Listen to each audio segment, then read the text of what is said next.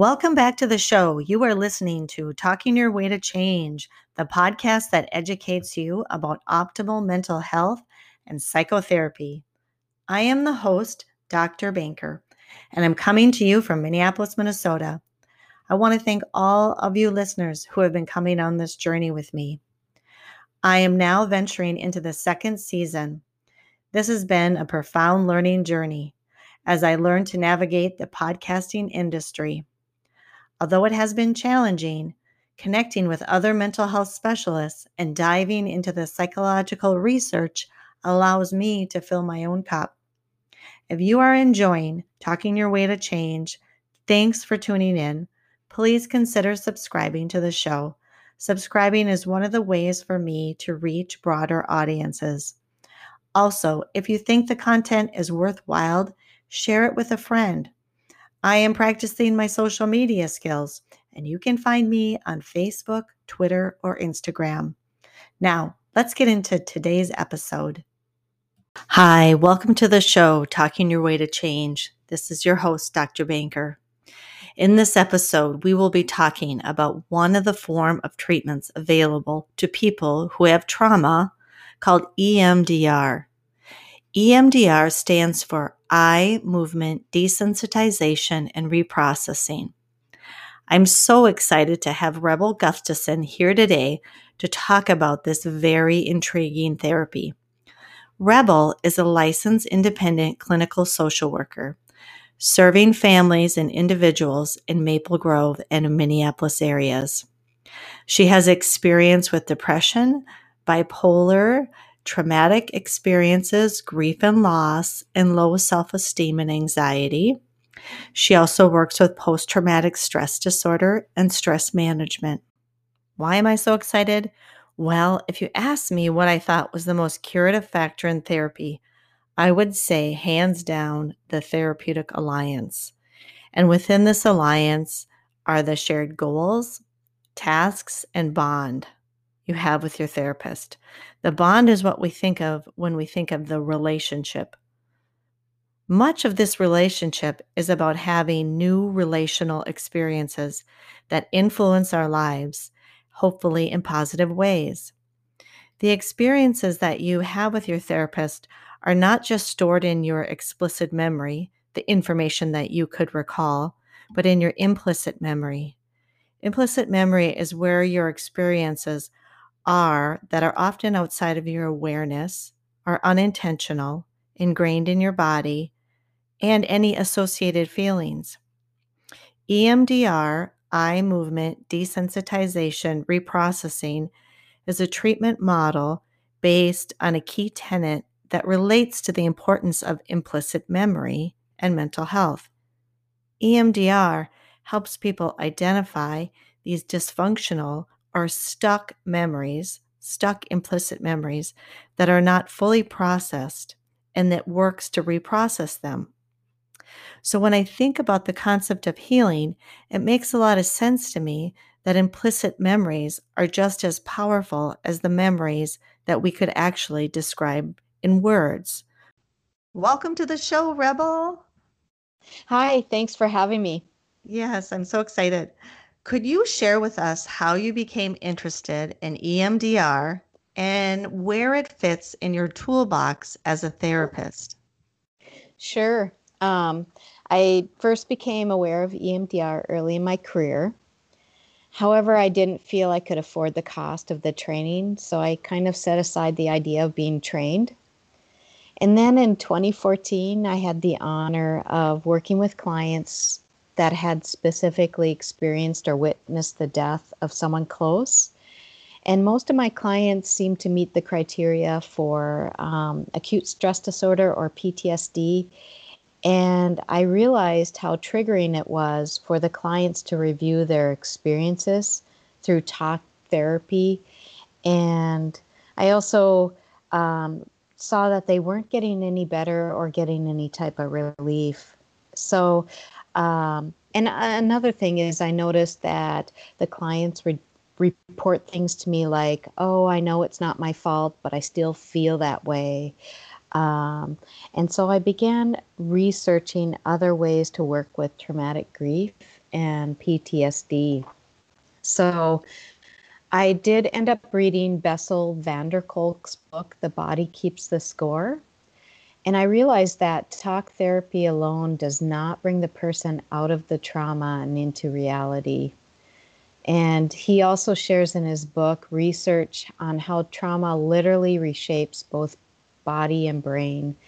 And um, the book also explores effective uh, mind body uh, treatments, um, one of them being EMDR. So the story goes, I ended up getting trained at that point. Um, and it fits into my toolbox nicely. I uh, focus on holistic re- approaches in working with the brain, the mind, and the body. Yeah. Um, I've, I've read that book too, the Bessel van der Kolk's book, and it just is amazing. Um, so I would recommend to anyone listening who's interested to check out that book. Um, so it sounds like there was always some interest in EMDR early on in your career um, but some realistic barriers. Um, but then as a clinician, you were really kind of open enough and I would say courageous enough to see the limits of talk therapy or what you're providing um, with PTSD and traumatic grief, and then pursued the EMDR training. And now, listeners and myself included are fortunate enough to learn now a bit about this from your training and experience. Um, and I just really want to say that I can't thank you enough for agreeing to do this interview.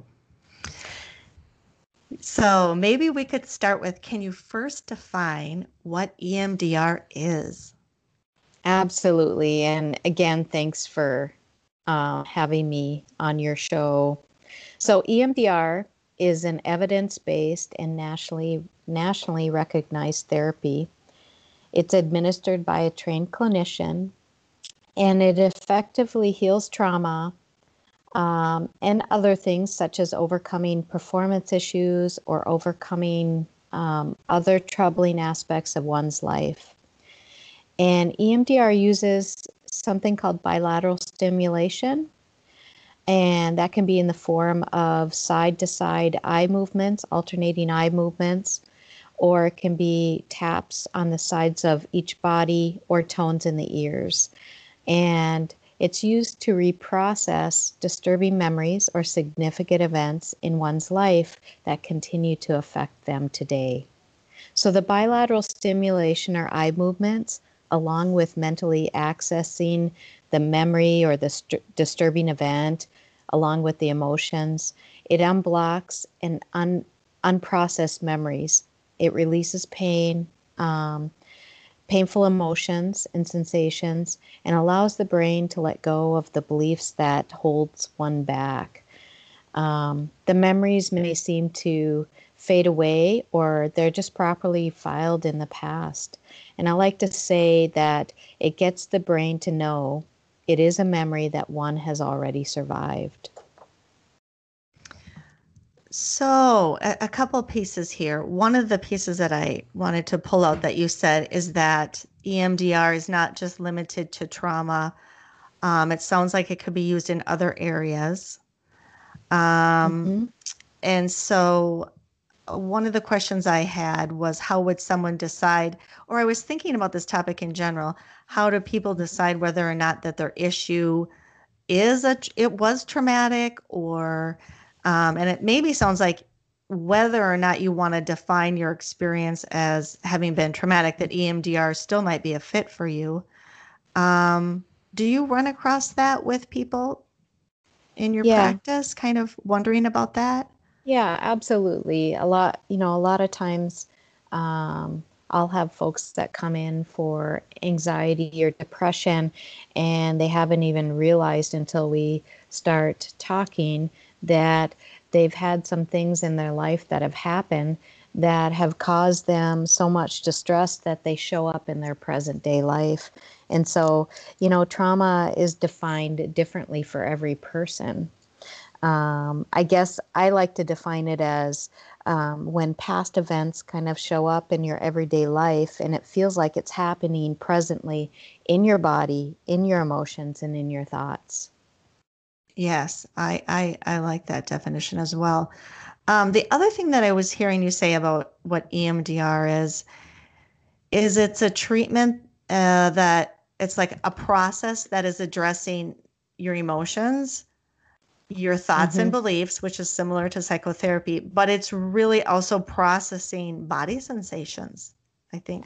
Absolutely. A big focus is on um, body sensations um, because, you know, they're also stored um, when ev- they're attached to um, events that happen in your life, body sensations are. So we focus a lot on that. Yes. Okay. So, and then in the next question, I was thinking it would be helpful for us to sort of look a little bit about maybe the neuroscience behind EMDR. Yeah, absolutely. Um, so, just maybe geeking out a little bit with that. And then maybe after that, maybe kind of wondering how you describe it to a client so that um, like we might go in a little bit more detail today than you might if a client was in front of you.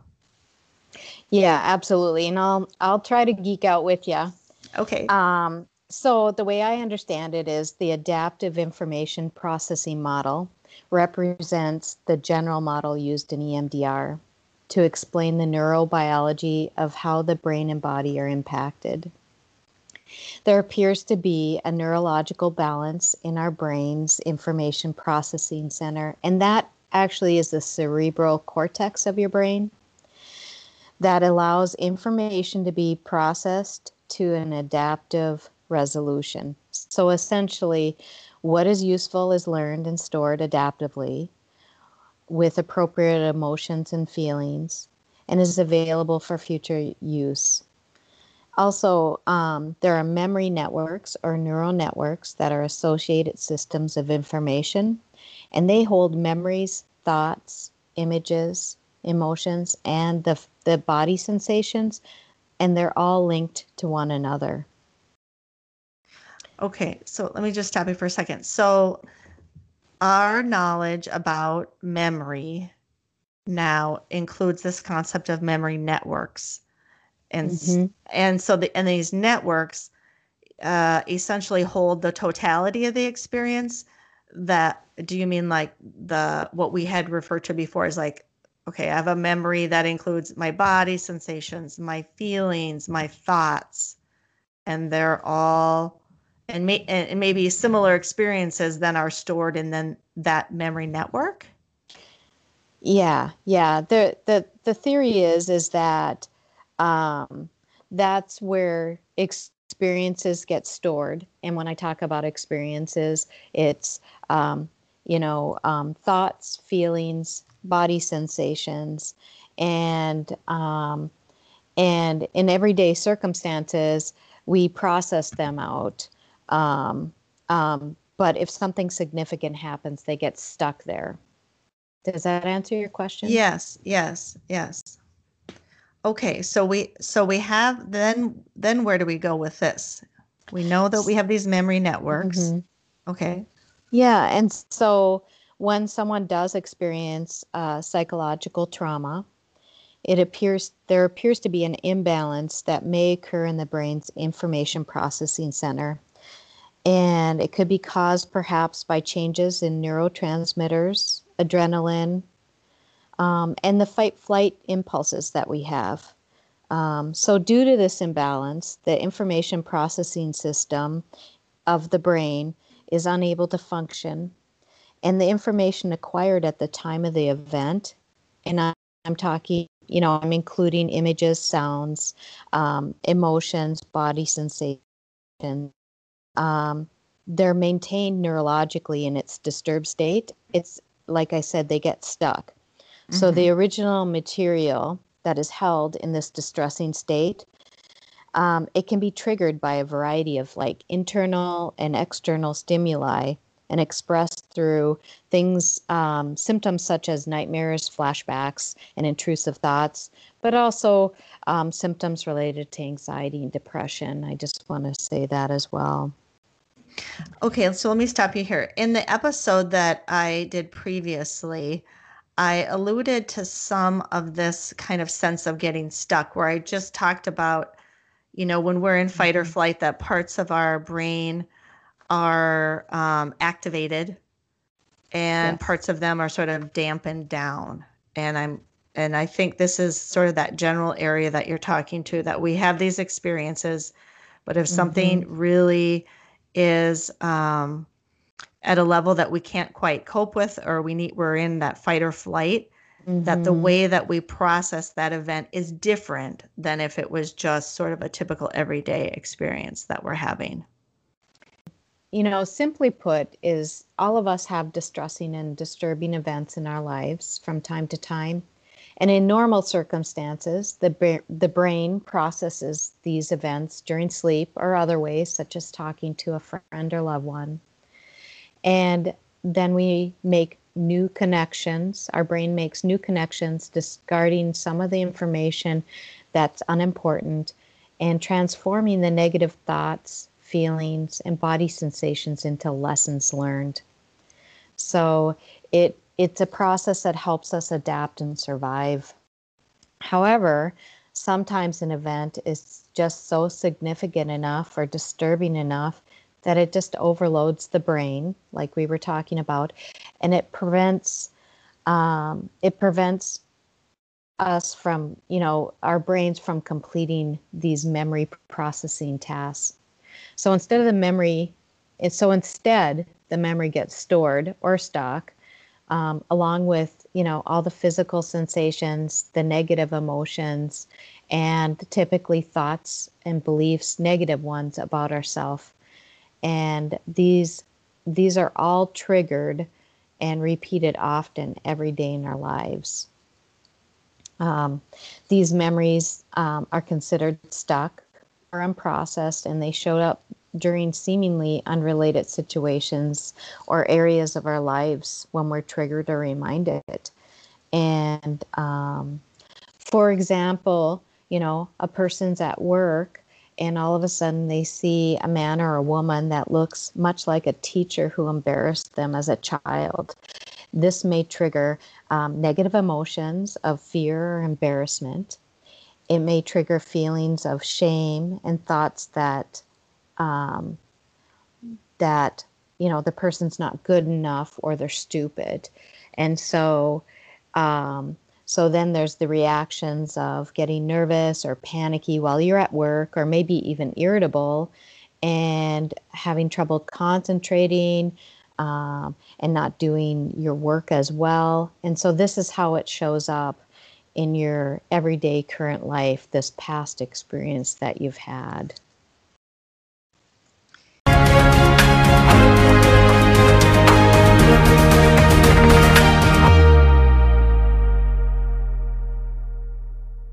Would you work with someone or what would that look like if you were working with someone using EMDR therapy in that example you just gave? Yeah, so um, they would present in my office with having um, some work performance issues at work, and um, eventually we would um, get to uh, the target the past memories that are affecting them today that relate to their work problems. And so through EMDR therapy, I would have the person access the disturbing memory of the teacher um, by identifying an image, the emotions, and the body sensations, and a negative belief all, all associated with that.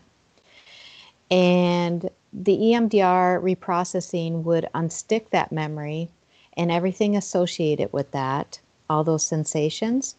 And the brain would come to an adaptive resolution about the memory, such as um, the teacher was just having a bad day, or this teacher general, generally was bad tempered and said these things to other students, kind of thus concluding it, it wasn't personal and the child was not to blame for that situation. So, you know, the, once once an adaptive resolution would be uh, the the person would come to an adaptive resolution. The EMDR therapy process would then focus on that adaptive resolution and pair it with a positive belief or cognition that the person would like to believe about themselves, such as I am good enough, I am smart enough, I am intelligent, it wasn't my fault, and would pair it with the, the previous memory and, and feel that felt sense of that positive cognition, that adaptive cognition, and then and that would clear virtually clear that memory. So it wouldn't feel like it was happening in the present moment.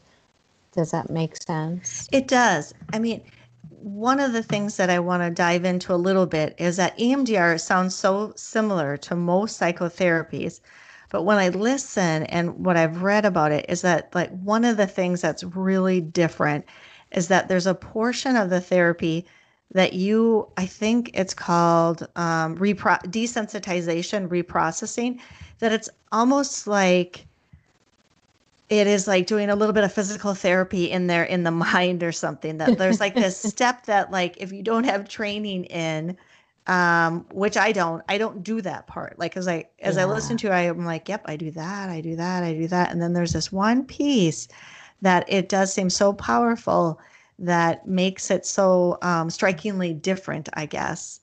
Um, but maybe what we could do too, and um, hopefully this isn't mm-hmm. painfully too obsessive, but um, maybe if you would just sort of say the, the, I understand that EMDR has a protocol, and maybe just flushing that out a bit. Yeah, absolutely. So um, there there are eight phases to conducting um, EMDR therapy, and um, and three of the the first three phases are completed before you actually get to that reprocessing, desensitization, and reprocessing using kind of the eye movements or the bilateral stim to kind of deal with those disturbing memories. So there's three phases. And so first I start by learning about the client's history and developing a relationship with them. That's so important that the client and therapist have a connection of safety, caring, and compassion to be able to do this work, just like any other therapy, I believe. And I do want to say when I do take the client's history, I don't um, dive right into um, a whole lot of detail. I just need an overview because I'm trying not to re traumatize my client over. So that's the first phase. And then once we decide that EMDR therapy is appropriate to use, I do uh, the preparation phase, which is just education about what EMDR is, um, informed consent or side effects that possibly could happen during the process, um, and then developing a resource list, and that resource list is actually exercises that are to be practiced outside of therapy to make the client feel safe, secure, and reduce um, uh, them from being kind of dysregulated or overwhelmed. Um, so that's um, the phase two.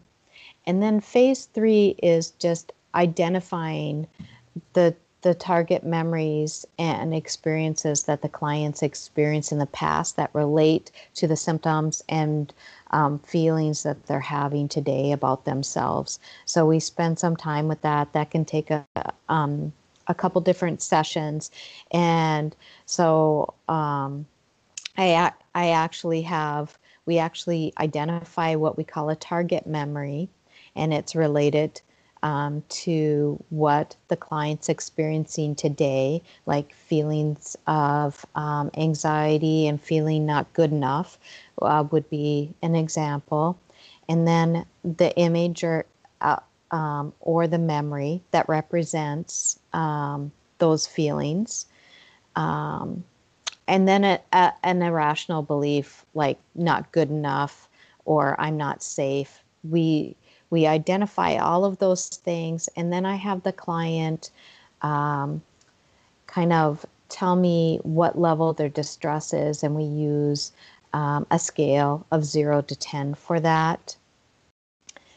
And then after we do that, we identify an alternative positive belief. So what would they like to believe about themselves now? So if it if the if the thought about themselves is I'm not good enough, would they like to believe they are good enough or it's okay to make mistakes um, or i'm lovable whatever we develop that alternative positive belief during this um, phase um, and then um, we make a note of any other memories that come up um, because we may need to process more than one memory. So that's phase 3 mm-hmm. And then um, we go to phase four, which is um, desensitization and reprocessing. And that's where we use the bilateral stimulation or the eye movements.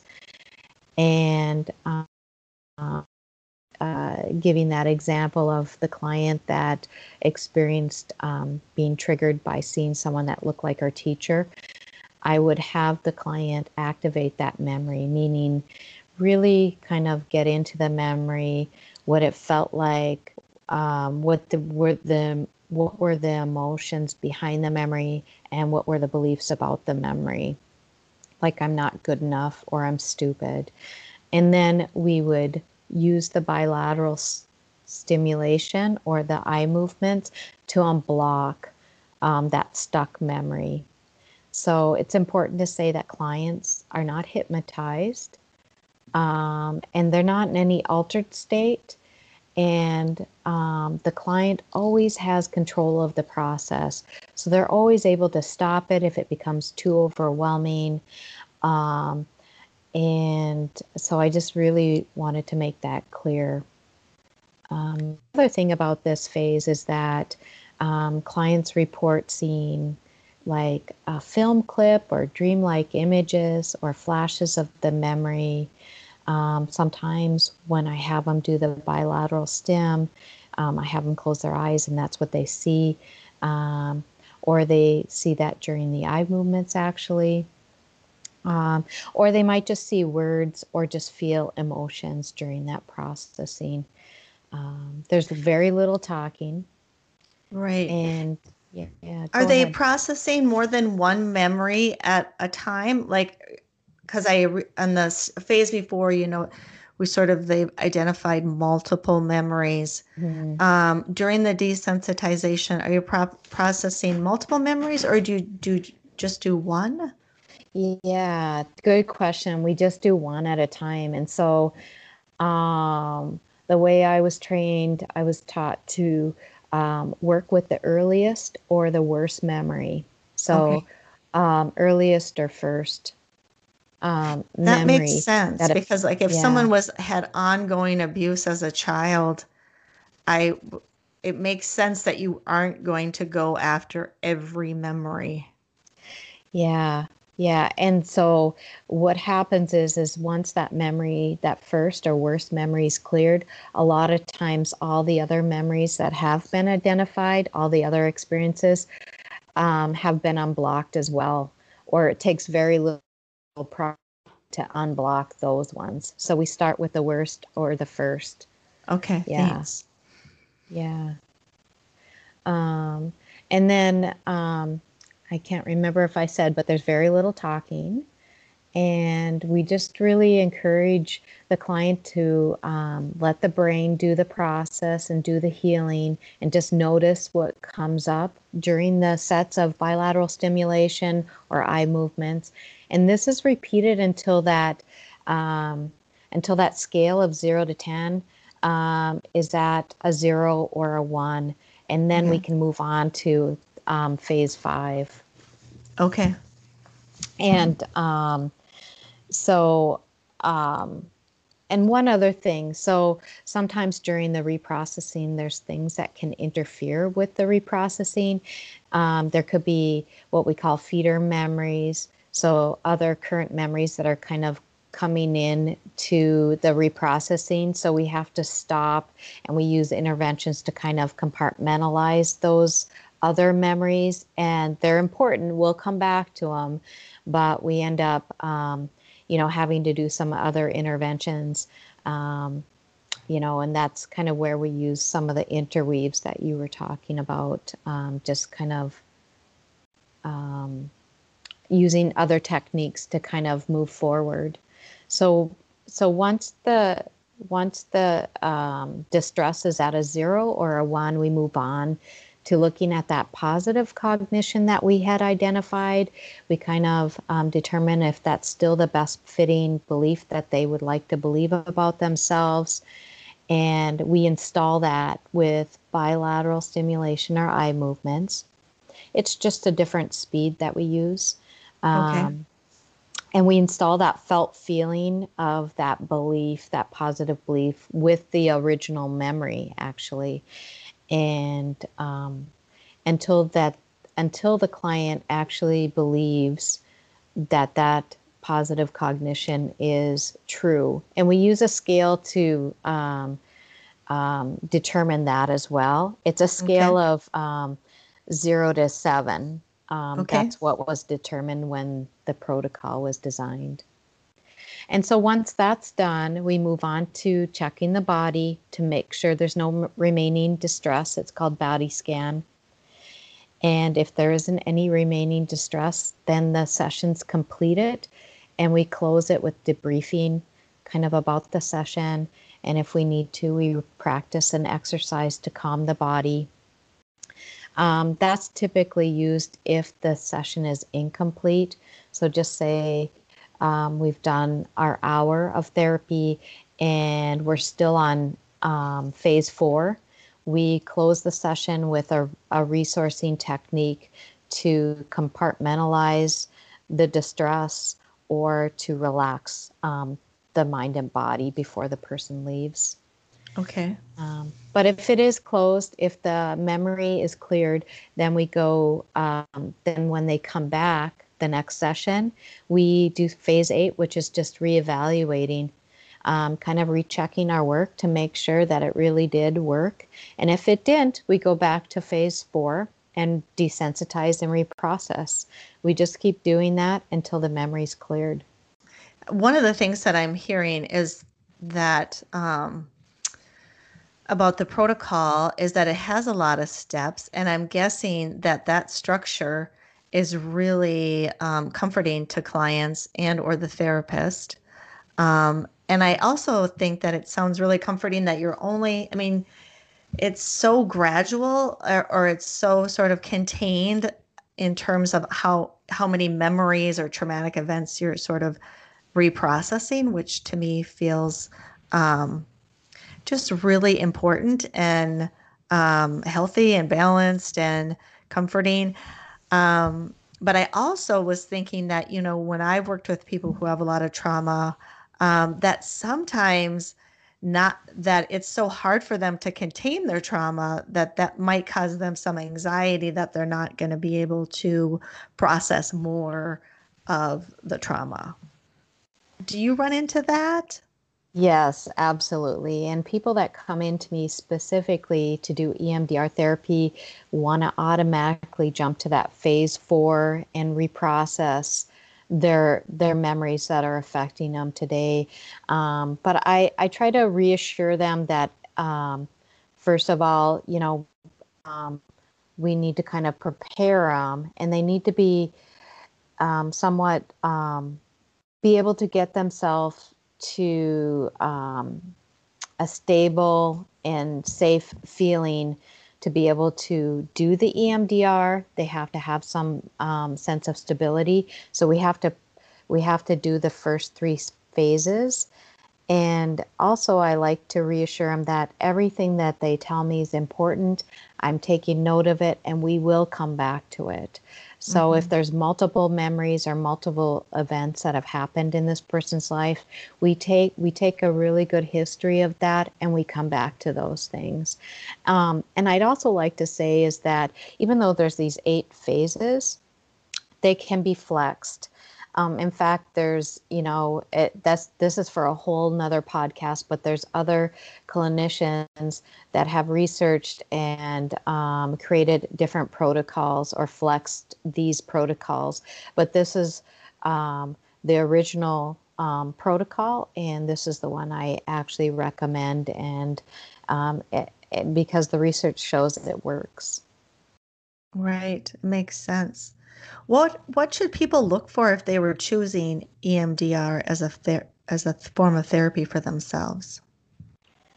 Yeah, I would really encourage um, the client to make sure that the therapist is um, certified or fully trained through an association called EMDRIA.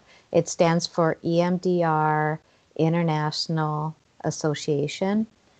This association has really high standards for thoroughly training the clinician, and it also provides consultation so um, it requires that of therapists, um, newly trained therapists, to get ongoing supervision and consultation.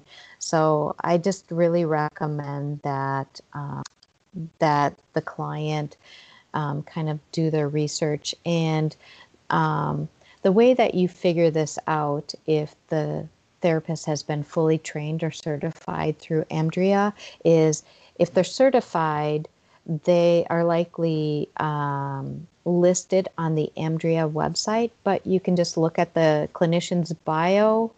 Um, if you're researching online, you can look at the clinician's biography to see if they use those terms fully trained through EMDRIA approved resource um, or certified through EMDRIA. And so that's how you kind of figure that out. So I'm fully trained. And um, another term that's used is I've had the full basic training of one and two, and it was about 50 hours of training. And so it's just a, it it's important to say that EMDR may, you know, appear deceptively simple to some, but it really demands that high standard of training and experience um, that's involved um, instead of just a two or three day training on EMDR or reading some books on it. Um, so without the training, I think the clinician lacks guidance and support. So I think that part is really important. I also think that it's important when a client's looking for an EMDR therapist, they uh, make sure that the therapist um, has experience working in the area that they're having distress.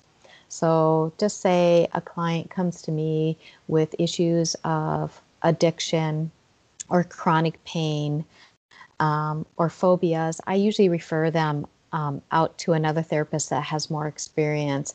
And so that's something that a client can look forward for in the biography or making a phone call. Um, so that so that's really important when you're choosing EMDR therapy. The other thing is is this make sure you have a connection with the therapist, uh, make sure you feel safe with them, and that they are compassionate. I think that's really important because this is really hard work that the client has to go through. So they really need to trust the therapist. Those are great suggestions. And just to really that uh, reinforce that idea of rigorous training, I think is is a really good idea, and that um, people who do EMDR have different areas of specialty and to maybe use them selectively.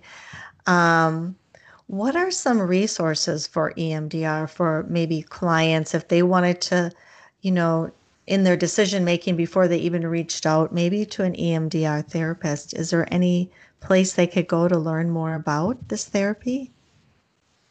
Yeah, absolutely. Um, you know, um, books, articles. Um, that EMDRIA website um, does have some information for um, clients or people that want to receive EMDR therapy. Um, YouTube has some videos and podcasts, so I recommend all of those. Um, the book I uh, recommend to start with is The Body Keeps the Score by Bessel van der Kolk. And another book is Getting Past Your Past by Francine Shapiro. And she's actually the one person that founded EMDR therapy. Um, I recommend uh, Getting Past Your Past as an audio book because there's exercises in the book that the client can practice. Um, another book I found entertaining but very useful in talking about EMDR is a memoir, and it's called Every Moment of a Fall by Carol E. Miller. And she uh, talks about or the memoir is about a child that had a traumatic experience and received EMDR therapy as an adult and how it affected her life until she got treatment. Um, so I really like that book. That'd be a great uh, way to learn too through yeah, another story. uh-huh. Yeah, and it's entertaining too if you're if you're a reader.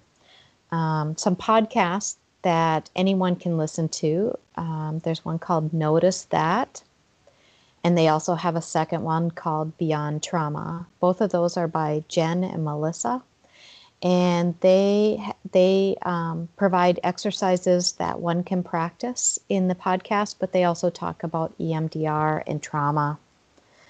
Um, as far as YouTube, you can actually watch a demonstration of EMDR by Jamie Marich. Um, and I'll, I'll just, it's J A M I E, and Marich is M A R I C H. And she has a website as well, the Institute for Creative Mindfulness. But if you go on um, YouTube and search for her. She shows the eight phases, a demonstration of EMDR. She mostly uses um, headphones for alternating um, sounds in the ears for the bilateral stimulation. Um, but it kind of gives you an idea of what um, EMDR sessions look like. And for clinicians, I would just recommend the same um, until you're trained. And then there's different um, training resources through EMDRIA that you can continue with. Wow, wonderful information. Um, and I'll just put a note in. I did listen to the podcast, Notice That, um, by Jen and Melissa. I think I've listened to, I don't know, six or seven of their episodes, and it's just, it was really, really helpful. Um, so I would recommend that to other clinicians and or um, clients considering EMDR. What if someone wanted to use some of the science that we have just discussed um, and maybe just processing stress that might have accumulated now, maybe during this time of COVID? Is there anything that you would be willing to recommend for our listeners? Yeah, absolutely. And and I just want to interject that, you know, there are many clinicians doing EMDR virtually too. So um, I would just uh, encourage people to um, contact the clinic and ask about that um, because uh, they can work with a therapist virtually on it, on reducing stress, and it can be just specifically rated, related to COVID as well. Um, but I would I would start off with um, uh, tools or strategies to work with the body because uh, of you know the importance of body sensations and how that impacts um, our our stress impacts our body, and so any activity that signals safety and comfort in the body, I would recommend, and that could look different for everybody. Um, but a few things that I would um, really encourage is um, is doing things that are creative, creative activities, um, because this um, creativity focuses on the right side of the brain. And so it deals with um, dealing with the body and the sensations. So, such things like singing or drawing, coloring, um, building anything, uh, baking, and even drumming um, on a drum can kind of calm the body and it gives the message to the nervous system that you're safe, you're okay, you're going to be fine. You're, you know, and it grounds you actually to to the present moment. It's it's a mind. It, they're mindfulness activities as well. Um, a couple other things that I would really recommend is doing breath work or breathing exercises. And there's lots of tools that you can find um, uh, online about how to do those, but just um, making sure that you um, do all of these things two to three times a day, just like brushing your teeth. You want to develop a habit of doing these things. Um, and um, and again, I just really recommend um, surrounding yourself in an environment where where you're using all your five senses, you're soothing all your five senses. So, you know, think about your senses smells, sounds, touch, um, you know, anything that you can see or taste. It's just surrounding yourself with those things that provide you comfort, that soothe those senses, I think is so important. Um, and again, just kind of doing those things a couple times a day for three to five minutes a day can make a big impact on um, stress and anxiety and overwhelm. Thank you. Thank you so much for today. And I just want to say thank you for the work you're doing. When I think about that, folks are out there that might be suffering with really traumatic and very difficult situations and memories, experiences um, that are impacting them. I hope that they feel some hope that there is um, really solid research and therapies, treatments available to them. Um, and that, you know, e- even these last exercises that you talked about, I think that we all could benefit from just in thinking about how we're processing our day to day, our stresses, and those experiences that are really, really challenging for us. Um, and that they actually sound just really enjoyable, right? Mm-hmm. Absolutely. fun, right? I like, agree. Let's remember mm-hmm. to be creative and be in nature and remember our bodies and breathe and connect with people. Um, is there anything else, um, maybe where people can get a hold of you if they wanted to contact you? Absolutely. Um, they can contact me at IPC, which is the clinic I work at. And the number is 763 uh, 416 4167. And um, definitely can leave me a voicemail and I will get back to them. Okay, that sounds great. Thanks so much. Well, thank you for having me, and it's been an honor, and I really appreciate the invite. Hi, everyone. Thanks again for listening. I need to alert you that this podcast is not meant to be a substitution for mental health treatment. Although we talk about psychotherapy, this is not your psychotherapy. If listeners are interested in pursuing therapy, I would refer you to psychologytoday.com backslash US or your insurance carrier network.